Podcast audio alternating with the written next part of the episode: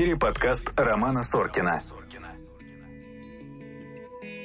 Всем привет! С вами снова Роман Соркин и подкаст «Задний двор». И сегодня мы наконец-то начнем обсуждать проктологические болезни. И мы не можем не начать с короля проктологии – геморроя.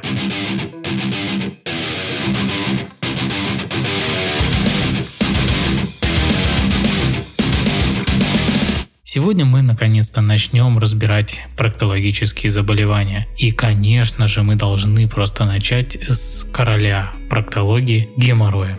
Итак, давайте для начала разберемся, что такое геморрой. Сам термин состоит из двух греческих слов и впервые был придуман Гиппократом. Да, это тот самый древнегреческий врач, которому многие люди считают, что до сих пор ему дают клятву врачи. Хотя на самом деле это не так, мы об этом еще поговорим в следующих выпусках. Итак, геморрой состоит из двух слов, которые означают кровь и течь. То есть уже тогда внимательные доктора заметили, что основной симптом геморроя – это кровотечение. Об этом мы с вами тоже чуть позже поговорим. Вообще, геморрой – это патологическое увеличение геморроидальных сплетений, как внутренних, внутренний геморрой, так и наружных или наружный геморрой. Наружный и внутренний геморрой могут существовать вместе. Геморрой – это довольно распространенное заболевание. В структуре вообще проктологических болезней всех он занимает почти пятьдесят процентов. Ну а все остальные пятьдесят процентов занимают остальные проктологические заболевания. Встречается он примерно у ста сорока человек на тысячу населения. Это статистика по России, в принципе в мире она примерно аналогичная и поражает одинаково и мужчин, и женщин. Давайте немножечко окунемся в историю. Поскольку человеческие анусы существуют столько же, сколько существует человек, и геморроидальные сплетения тоже существуют столько же времени, геморрой беспокоил и еще древних людей. Первые упоминания о геморрое и о каком-то его лечении были еще в Древнем Египте. Примерно в тысяча семисотом году до нашей эры. Найденный папирус медицинский описывает геморроидальную болезнь и некоторые способы ее лечения, в частности консервативную терапию в виде свечей из акации. Состояли они из топленого жира и из сока акации. Гиппократ уже в более позднее время в Древней Греции активно развивал хирургические техники лечения геморроя, в частности лигирование, только это не то лигирование, которое делается сейчас, про него мы поговорим в выпуске про лечение геморроя, а это была другая методика, когда льняной нитью перевязывали геморроидальный узел, постепенно ее затягивали до того момента, пока узел не отваливался. Еще одной хирургической техникой лечения геморроя было прижигание его раскаленным железом. Как описывают современники, человека держали за руки, за ноги и за голову, максимально старались рукой, пальцами вытащить геморроидальные узлы и после этого прикладывали к ним раскаленную до красна кочергу. Причем при этом э, крики и метания больного поощрялись, поскольку они помогали лучше вытолкнуть геморроидальные узлы. Как вы понимаете, лечить геморрой в то время особо не было желающих. Постепенно совершенствовались хирургические техники, и к чему это все сейчас пришло, мы с вами поговорим опять же в следующем выпуске про лечение геморроя. Вы слушаете подкаст Романа Соркина. Давайте поговорим немножко о механизме возникновения данного заболевания. На самом деле, как бы вам ни говорили доктора, гуру, особенно нетрадиционной медицины, которые считают, что геморрой – это проблема в психологии, причина возникновения геморроя до сих пор изучена недостаточно. Есть несколько теорий.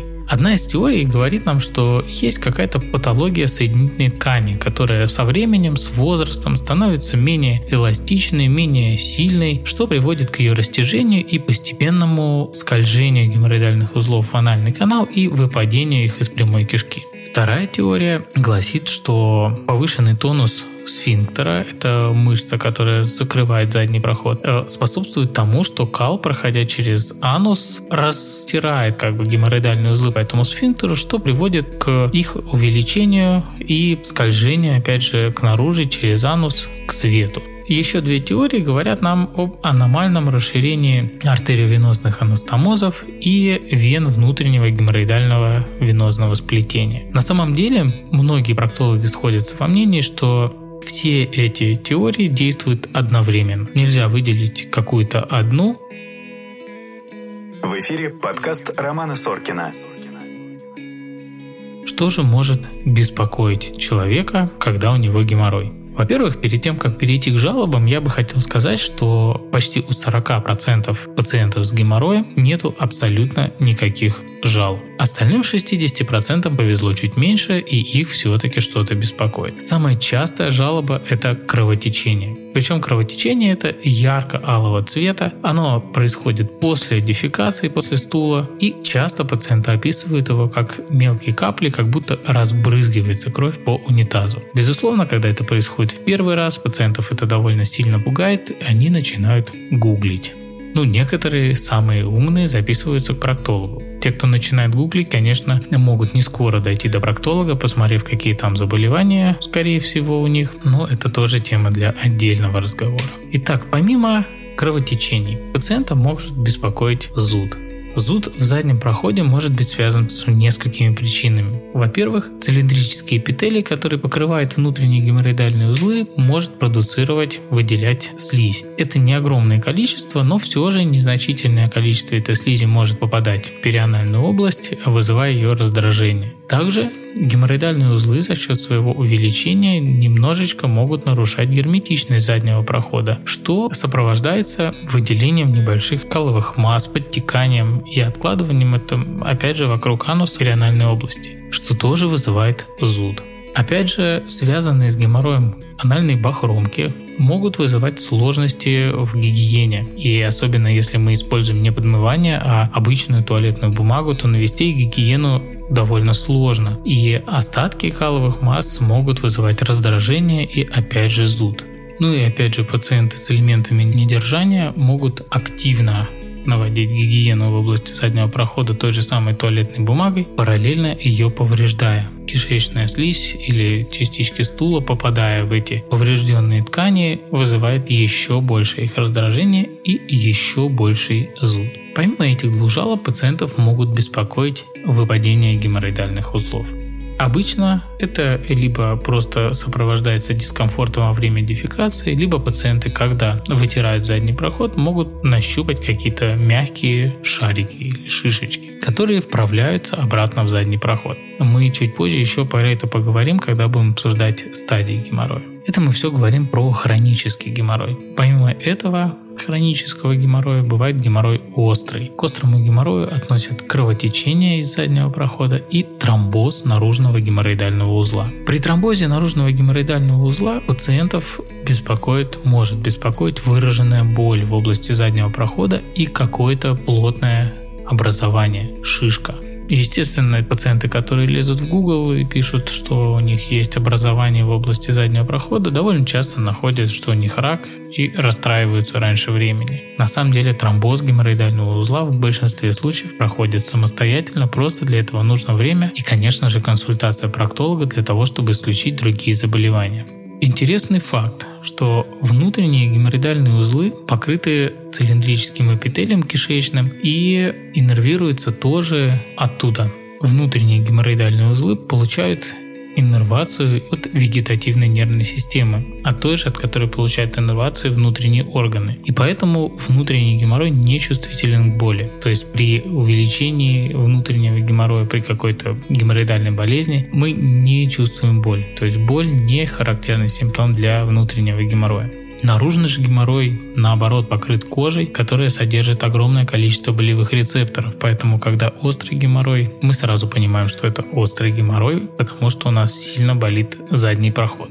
Помимо того, что геморрой делится на острый и хронический, хронический разделяется еще на четыре стадии.